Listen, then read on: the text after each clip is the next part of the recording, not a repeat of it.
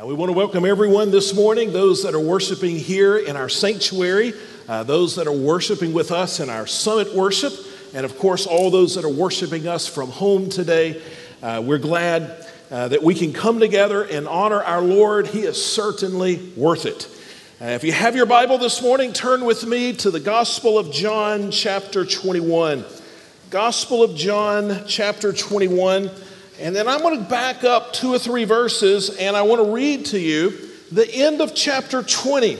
Our focus today in 21, but, but the last two verses of chapter 20 are interesting.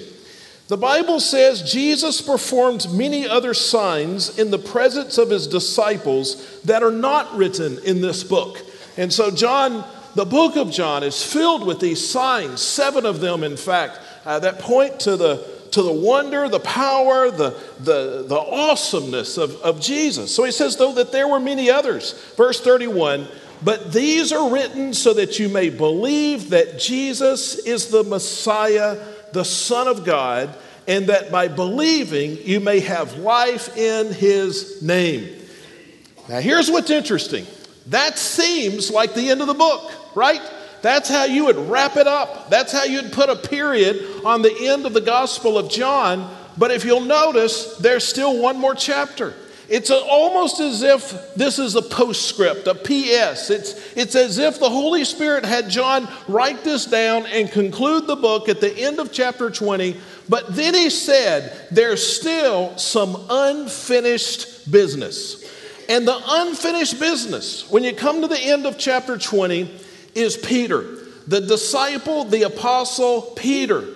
We've seen him all the way through the Gospel of John, but we come to the end of chapter 20, and it cannot be the end of the story of Peter. And so, this last chapter, a postscript, the unfinished business, here we find out what happens with Peter.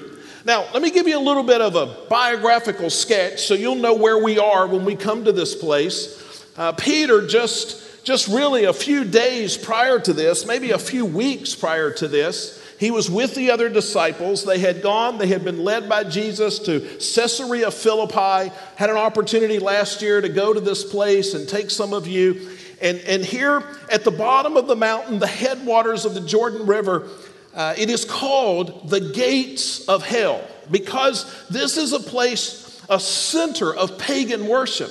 And so there would have been Jesus and his disciples. The backdrop would have been these pagan worshipers calling all kinds of things, objects, spirits, God, and worshiping these. And so Jesus said to his disciples, Who do people say that I am? And, and the disciples suggested a few things. And then Jesus said, But who do you say that I am? And this was, this was Peter's shining moment. Peter said, you are the Messiah, the Son of the living God. And so that declaration, and if you know your Bible well, you know that that is so important in all that the Bible means and all that we read in the Gospels. And Peter was the one that said it. But let me tell you, from that point forward, things went down, down, down for Peter. Let me just walk you through what happens in the next few days. Jesus tells the disciples that he's he's going to be crucified and that they're going to turn their backs on him. And Peter gets in Jesus' face and says, Jesus, you're wrong. And Peter also, in this same, in the same breath, says that his faith, Peter's faith, is so strong, it is stronger than the faith, his trust in Jesus is stronger than the trust of any of the other disciples. He says, I will never fall. And so I don't, I don't know if you need some advice this morning, but if you're with Jesus and he says something, don't get in his face and tell him he's wrong. And so Peter's headed in the wrong direction. Jesus responds to Peter's foolish words in Mark chapter 14 by, by saying, Well, first Peter says, Even if everyone falls away, I will not. And then Jesus said, Today, this very night, before the rooster crows two times, you will deny me three times. So now what's Peter going to do? Is he going to confess his sin? Is he going to humble himself before the Lord? No. In the very next verse, Peter says, Jesus, if I have to die with you, I will never deny you. And on Peter goes. In the next few hours, uh, Peter makes so many bad decisions. His faith is so suspect. Uh, just a short while later, Jesus asks Peter and two others to pray for him. Uh, Jesus says, I'm going through a very hard time. I'm, uh, this is just a, the night before, the day before my crucifixion. Pray for me. And what did Peter and these two disciples do? They, they quickly fell asleep. And so Jesus wakes them up. Listen, man, this is serious. I need help. Pray for me. What did Peter do? He fell asleep again. Jesus wakes him up again, urges him to pray again. And what does Peter do? For the third time, Peter falls asleep. And then the soldiers come to arrest Jesus. Jesus knows that this is part of the plan, and so he's submitting himself to the soldiers. What does Peter do? Peter pulls out his fishing knife and attacks the soldiers. In fact, cuts off one of their ears. Jesus has to stop the fight. He has to calm Peter down. He has to heal the man who just lost his ear. Peter just doesn't seem to be able to get anything right. Then after that, Bible says that Jesus went one way with the soldiers, Peter fled the opposite direction. And then Peter finally returns and he's he's outside the area where Jesus is, is on trial, where, where, they, where they took Jesus through this sham trial before his crucifixion. And so a lot of people are milling around outside, just waiting to see what's going to happen. And so Peter just joins the bunch. And somebody says, Aren't you one of those Jesus people? And Peter says, I, I don't even know Jesus. So somebody else says it. Peter denies Jesus again and then denies Jesus a third time. And then he hears the rooster crow. That got his attention. Luke 22, 61 and 62 says, At that point, the Lord turned and looked at Peter. Apparently, Jesus was being led out of one building, perhaps to another building. As soon as the, the roast, rooster crowed and Peter realized what he had done, he looks up and there's Jesus looking into his eyes. And the passage goes on to say So Peter remembered the word of the Lord and he went outside and wept bitterly. So Peter had humiliated himself he was embarrassed, he was crushed. Can you imagine how he must have felt? And then, just to make a bad situation worse, the next day Jesus is crucified. And so Peter would have seen Jesus hanging on a cross and dying. And he didn't fully understand everything that was going on, but he would have understood at least this much. Now it's too late. There were still things that needed to be said. There was a confession that needed to be given. I wanted to restore this relationship, but now it's too late. Jesus is on the cross, his, his life is flowing out of him. It's too late. Peter would have been just crushed. Well, then there's the resurrection. Seemed to catch Peter by surprise. We're so familiar with the story that, uh, that, uh, that we know that that's, that's what happened next. But, but between the resurrection and John 21, verse 1, there is no Bible evidence that Jesus and Peter really had any, any conversation. This was a wound that was still open. Peter must have still felt estranged from the Lord. And we come now to John 21, this postscript to the Gospel of John, because there's unfinished business with Peter. So let's begin reading. Verse 1 it says, After this, Jesus revealed himself again to his disciples by the Sea of Tiberias. He revealed himself in this way Simon Peter, Thomas, called twin, Nathanael uh, from Cana of Galilee, Zebedee's sons, and two other of his disciples were all together. And so several of the disciples are together and, uh, and they're fishing. We see that in the next verse. Verse 3 I'm going fishing. Simon Peter said to them. Uh, Peter just wants to go back to what he knew. Uh, before Peter met Jesus, he was a fisherman. That was familiar to him. His heart is broken. He doesn't know what the future holds. And so he goes, he goes back. We continue to read in verse 3 We're coming with you, they told him. And they went out and they got into the boat. But that night they caught nothing. Uh, scholars say that there's some significance to the word the here in verse 3. They didn't just go get a boat, they went and got the boat. Uh, perhaps they've, they've now gone back and they've dug up Peter's old fishing boat and he's back in the business. This whole Jesus thing has come unraveled, and so Peter has just quit. Well, they don't catch anything through the night. Verse 4 When daybreak came, Jesus stood on the shore, but the disciples did not know that it was Jesus. Friends, Jesus called to them, You don't have any fish, do you? Now, I don't know a whole lot about fishing, but I know that this is about the worst thing you can say to a fisherman at the end of an unsuccessful fishing trip. And, and, it's interesting that the word friends, it's in italics in, in, in, my Bible here. It's, it's a word in the Greek that is most often used for children. It's as if this guy, whoever it is, and we know it's Jesus, but they don't know at the time, says, Listen, boys, have you caught any fish?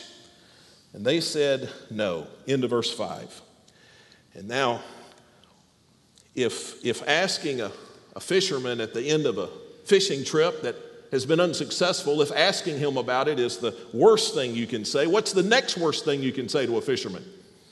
Well, it's right here in verse 6. He gives advice. Cast the net on the right side of the boat, he told them and you'll find some. They must have been so frustrated at this point. They had fished all night. They were professional fishermen. Who's this guy on the shore? Criticizing them, it would have seemed from their perspective perhaps, and now giving them instructions. And so they did it, it says, probably just to show this uh, foolish man that he doesn't know what he's talking about. It says, though, in the middle of verse 6, so they did. And they were unable to haul it in because of the large number of fish. Now, does this sound familiar to you? It did to them.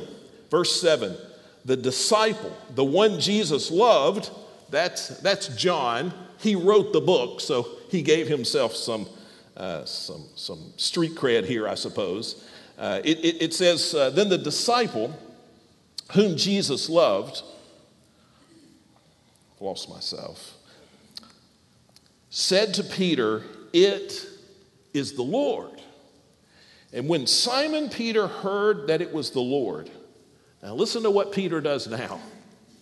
He tied his outer clothing around him, for he had taken it off, he'd taken his robe off, uh, and he plunged into the sea. And since they were not far from the land, about a hundred yards away, the other disciples came in the boat dragging the net full of fish. Peter is so excited and we'll see more about this in a moment, that he can't wait. He puts on his robe and he jumps in, he starts to swim. Uh, there's no indication that he makes it to the shore before the boat does. Can you imagine the other disciples? They're just rowing in. There's Peter. You know, Peter, you can ride with us if you want to, but Peter's got his robe on. He's fighting as hard as he can, trying to get to shore. There's some significance to that. Verse 9 says, When they got out on land, they saw a charcoal fire there with fish lying on it and bread. So Jesus said, made breakfast. Verse 10 Bring some of the fish you've just caught, Jesus told them. And so Simon Peter climbed up and hauled the net ashore full of large fish, 153 of them. Even though there were so many, the net was not torn. So Jesus said, Hand me a few more fish. Now, Peter, who's just trying to impress everybody, then goes over and gets 153 fish. It's so many fish. They really expected that the net would break. I don't know if this is 100 pounds of fish or 200 pounds of fish. Peter's dragging up those fish for Peter to, for Jesus to cook on the grill. Seems a little excessive, doesn't it? Look at verse 12. Come and have breakfast, Jesus told them. None of the disciples dare ask him, Who are you? because they knew it was the Lord. Jesus came and took the bread and gave it to them, and he did the same with the fish. Uh, this was now the third time Jesus appeared to the disciples after he was raised from the dead. And then in the next few verses, there's going to be a conversation between Jesus and Peter. Uh, we know who Peter was, we know the things that he has done. We, we've seen something of Peter's personality even in these, in these few verses. Now, look at the conversation. It says, When they had eaten breakfast, Jesus asked Simon Peter, Simon, son of John, do you love me more than these? Yes, Lord, he said to him. You know that I love you. Jesus asks, what I imagine was an odd question Do you love me more than these? I, I think it likely means more than these other men love me. I'll show you why in just a moment. And Peter says, Of course I love you. And then Jesus responds, Feed my lambs, he told him. Verse 16, a second time he asked him, Simon, son of John, do you love me? Yes, Lord, he said to him, You know that I love you. Shepherd my sheep, Jesus told him. And then he asked him a third time, Simon, son of John, do you love me? Now, there are some different words here used for love throughout this story. And, and, and I know that uh, you know, oftentimes people look for meanings in those different words, but, but I think the best way to approach this is just to look at it in the most simple way possible. Jesus has now asked the same question three times. Peter's upset about that. It goes on to say Peter was grieved that he asked him the third time. Do you love me? He said. Lord, you know everything, and you know that I love you. Feed my sheep, Jesus, Jesus said. Peter had failed in just about every way a disciple uh, could fail. Uh, he had embarrassed himself before his friends. They had heard him say, I will never deny you. He had embarrassed himself before his family. He had embarrassed himself before the Lord. He had failed to keep his bold promises. He had filled, he was filled with shame and with regret and with com- condemnation. And I'm sure he was asking the question Have I gone too far? Have I failed too badly? Have I broken my promise too many times? Is there any hope left for me? I think that's an important place just to pause because I'm sure that some of us have been in that place. I, I know I've asked those questions before. Have I failed too badly? Have I gone too far? Have I broken a promise too often, Lord? And, and, and I imagine there are people right now, you're wondering, is it too late? Can I ever be right with God again? have I blown it? Has my sin just risen to a level, or has it lasted so long that I've severed my relationship with Jesus? And so Peter is asking those questions. We see here the answer in these last, in these last few verses. What I want to do then is to show you just step by step by step how in these verses Jesus restores Peter. Peter's going to learn some lessons here, and we're going to learn some lessons. And we're going to see how Jesus restored Peter, and we're going to see how we can be restored when we fail and when we fall. So, how can we come back to the Lord? Number one, we will not come back by extraordinary effort. Uh, now, the next two instructions are going to be positive, not negative. And, and, and I know you're you're not supposed to start with a negative point, but, but this is perhaps the most important thing to learn here. You, you will not come back to the Lord just because of your extraordinary effort. Notice what characterizes Peter. And you see this all the way through the story of Peter. But right here in this story, we see that he jumps in the water. He's swimming to get to Jesus. All the other disciples get to Jesus just fine in the boat. But Peter puts on his robe, swimming with his robe through the sea next to a boat as hard as he can. And then we see him with the fish, 200 pounds of fish, and he's dragging across the sand. Jesus said, I need just a few more fish to feed people. And, and Peter's just determined, if you ask for a few, I'm going to bring them all. And he's trying to drag all of these fish. I don't know if Peter is trying to impress the disciples. I'm not sure if he's trying to impress Jesus or if he's trying to convince himself. But Peter just was a man who always turned to the extreme, to this strenuous activity, to these grand commitments. When, when, he would fall, when he would struggle, he would make promises. He would do these extraordinary things to try to impress the Lord, to try to earn his way back to the Lord. That's not how, that's not how we come back to the Lord. Let me read to you uh, a few days earlier, Mark chapter 14 verse 31, when, when Jesus and Peter were having this conversation about Peter saying, or Jesus saying, Peter, you're going to deny me, and Peter says, I'm not.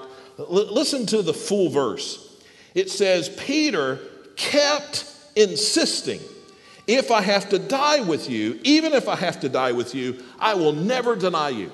It says that, that Peter didn't just say it once, Peter said it over and over and over. Do you see Peter's personality here? Jesus said, You're going to deny me. He said, I'm not going to deny you. I'm not going to deny you. I'm not going to deny you. I will never deny you. I promise I won't deny you. I will not deny you.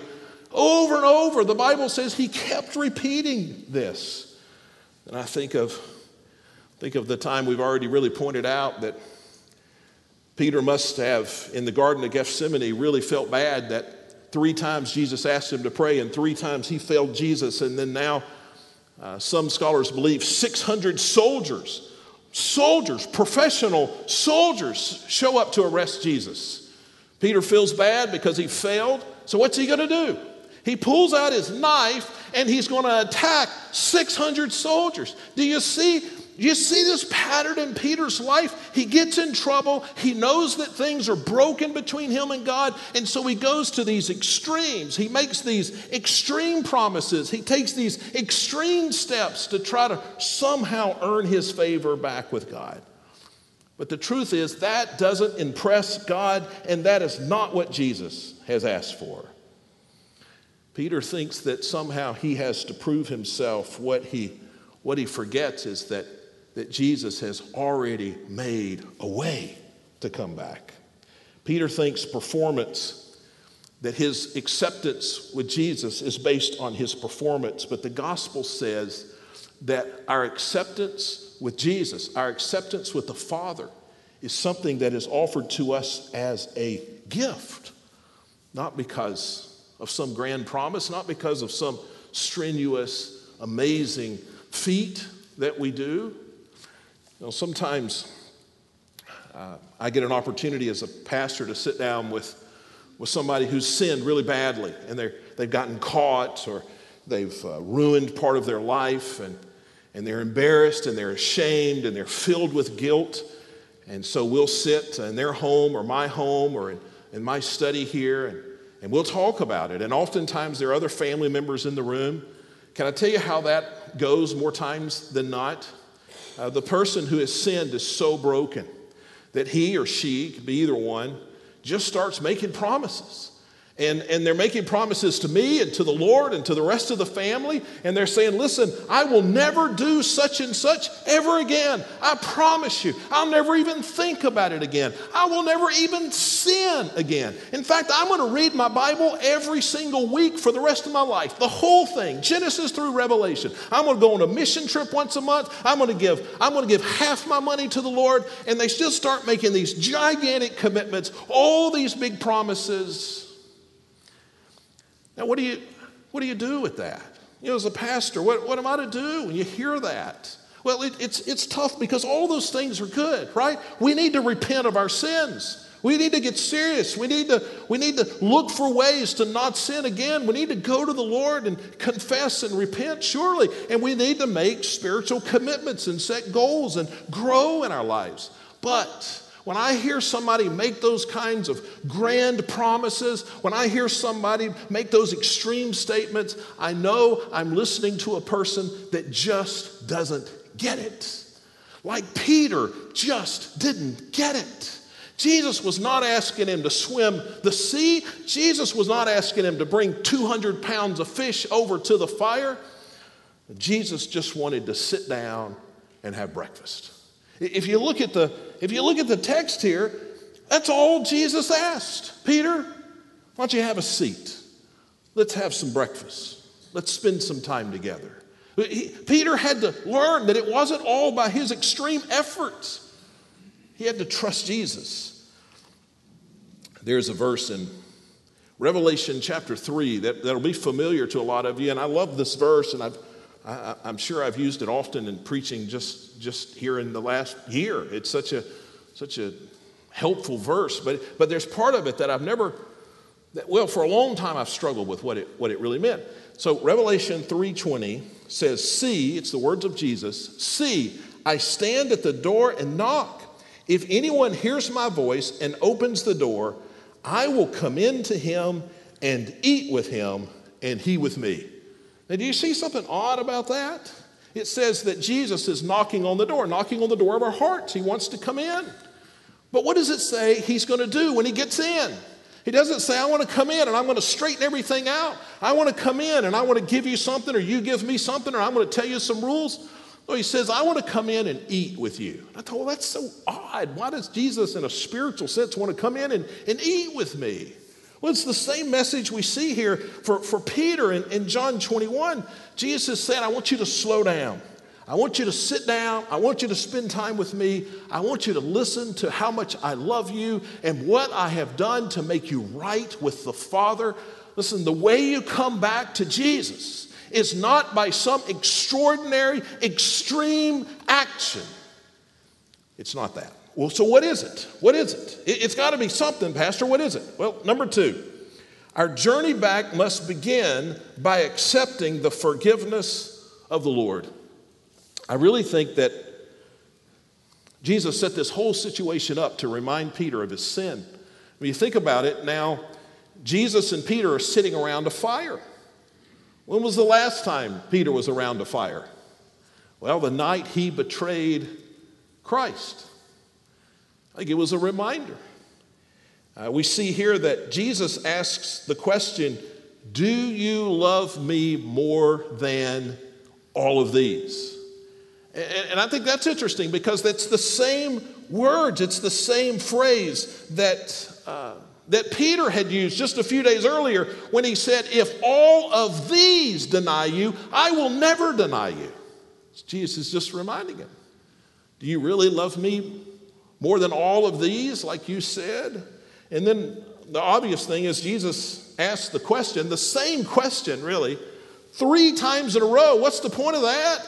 Jesus hard of hearing or something? Why does he keep asking the same question? I, I think it's, it's to remind Peter of his threefold denial. So, what's Jesus trying to do? Is he trying to embarrass Peter? No, I don't think so.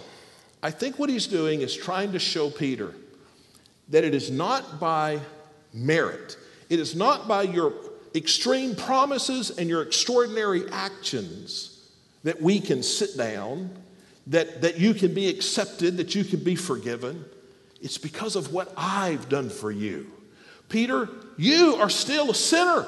You're still the guy that got in my face and told me I was wrong. You're still the guy that went to sleep when I desperately needed you. You're still the guy who denied me three times. But we're sitting down because forgiveness is not based on what you have done. Jesus was saying forgiveness is based on what, what I have done.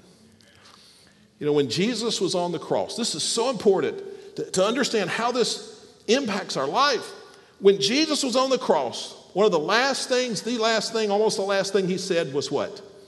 It is finished. Finished. What was finished? What was he talking about? Well, our salvation, making it possible that we can be forgiven, that we can be right with the Father. Jesus said, It is finished. But here's how most people hear that as if Jesus said, It is mostly finished. That's, that's how we act. That's how Peter was acting. Well, Jesus, I know you love me, and I know you died for me, and you shed your blood, and all those things. And I know that that's meaningful, and that gets me most of the way to you. But now there needs to be a little more. Now I need to jump into the sea and swim to you. Now I need to drag all of this stuff to you. Now I need to make these extraordinary promises. See, Jesus, you got it most of the way, you got it mostly finished, but now I got to do the rest. But Jesus is saying, no, it is completely finished. If we're going to come back to the Lord, uh, we've got to understand it's not by our struggle and our strain and our extraordinary promises, but it starts by us fully accepting the forgiveness of God. Listen, it is finished. Pastor, what do I have to do to get right with God again? I've been unfaithful. I've, I, have uh, said things that weren't true. I've embarrassed the church. And I've hurt my, my husband or my, my wife. I've, I've uh, brought shame to my parents. Pastor, what do I need to do? G- give, me a, give me a list. That's, that's what people want. Give me a list. That's what Peter wanted. He, he gave himself a list and he was working on it. But what does Jesus say? It is finished. I'm going to let that sink in. And then that brings us to the third, third thing that's necessary for us to come back to the Lord, and it is this our daily choice must be to love Jesus more than. More than what? Well, we'll see in a moment. But, but Jesus asked this question Do you love me? Do you love me? Do you love me? Doesn't it seem like that's an odd question to ask? I mean, Jesus could have asked some other questions. I mean, at first glance, I could suggest to Jesus some better questions to ask. Maybe Jesus should have said, Peter, do you promise that you will never deny me again? I mean, let's get to where the rubber meets the road, Peter. That's where all of this started. You denied me. You denied me three times. Peter, do you promise you will never deny me again? I mean, doesn't that seem like a good question? That's what I would have told Jesus to ask, but that's not what he asked. He said, Do you love me? Let me give you another question. He could have said, Peter, will you promise never to fall asleep again when I ask you to pray? Peter, this, this was my most difficult hour. I was in the garden. I was sweating great drops of blood. I needed the three of you to pray. Peter, you're important to me. I needed you to pray and you failed. So here's the question I have for you, Peter. Will you promise never to fall asleep when you pray again? Do you promise? That's, that's I think that's a good question, but that's not what Jesus asked. He said, Do you love me? Peter could have been asked this by Jesus. Do you promise never to lose control and pull out your fishing knife and start swinging when something doesn't go your way? Do you promise to keep it under control, Peter? You've got to, you got to have control of your emotions. Do you promise, Peter, you'll, you'll, you'll keep this under control? But Jesus doesn't ask that. He just says, do you, do you love me? Do you love me more than these? See, as we come back to the Father, we come back to the Lord, it's not by some grand promise. It's, we have to fully accept that it is finished and Christ has paid for all of our sins, completely paid. But then we choose to love Jesus more. That, that's why Jesus said it over and over and over Do you love me? Do you love me? Do you love me? We have to decide every day. This isn't a, a once for all decision, this is a daily decision. Sometimes for me, this is an every hour decision or an every minute decision. We have to say, I love Jesus more. I love Jesus more. I love Jesus more than I love money. You may have to say that over and over. I love Jesus more than I love money. I love Jesus more than I love money. I'm not going to make a decision based on just some financial gain. I'm not going to be dishonest. I'm not going to be deceiving because I love Jesus more. I love Jesus more than, more than watching television all day or, or, or, or, flittering my time away on social media. And, and, and we're tempted and we get pulled into that. And, and, and, and some people, that's such a terrible problem. And what you need to say is, I love Jesus more than I love Facebook. I love Jesus more than I love these distractions. Seems like I, I talk to more and more people about this every week. Some people need to learn to say, I love Jesus more than I love pornography. I love Jesus more than I love this. I, I, see, you can call the pastor and, and you can say, I promise never, ever, ever, ever, never am I going to look at this again or do that again. And and, and, and repentance is, is important, it's, it's critical. But if you could fix you, you wouldn't have ever needed Jesus to start with. Here's how you do it I will choose every time I'm tempted, I will just say, I love Jesus more. I love Jesus more than just being accepted and approved of by the people around me. I love Jesus more than I love illicit sex. I love Jesus more than I love sin. So that's, that's what Jesus is saying to Peter. Just, do you love me? You're going to face all kinds of problems and all kinds of temptations. But here's the question that ought to ring in your heart, Peter. I'm going to ask it to you and over and over and over because I want this to always be first, be the first thought that comes to your mind. Do you love Jesus more than? How do we come back to Christ? Not by some extraordinary means. We fully accept that Jesus has paid the price, all the price and we choose to love Jesus more than, more than. You know, I titled this message, It's Not Too Late. because it's not.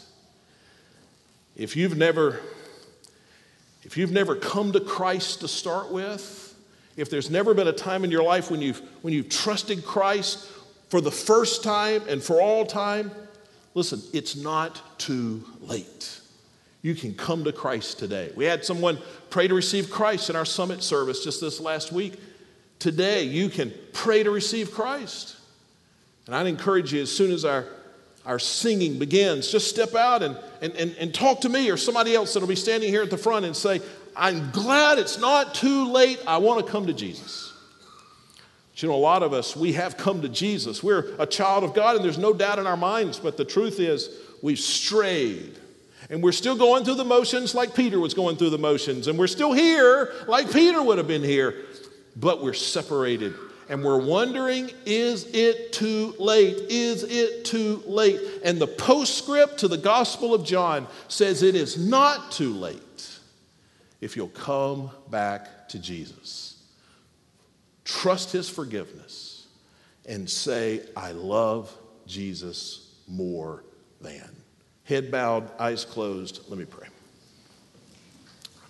Father, I'm thankful that there is a postscript to the Gospel of John, your inspired words right here in chapter 21. I'm thankful that Peter's story didn't end with his failure because I don't want my story to end with my failure. I need a postscript. Sometimes there's unfinished business with me.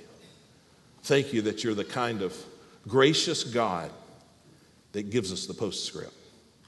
And I pray today that people will respond, that they will they will feel the draw of the Holy Spirit to come back to you like Peter came back.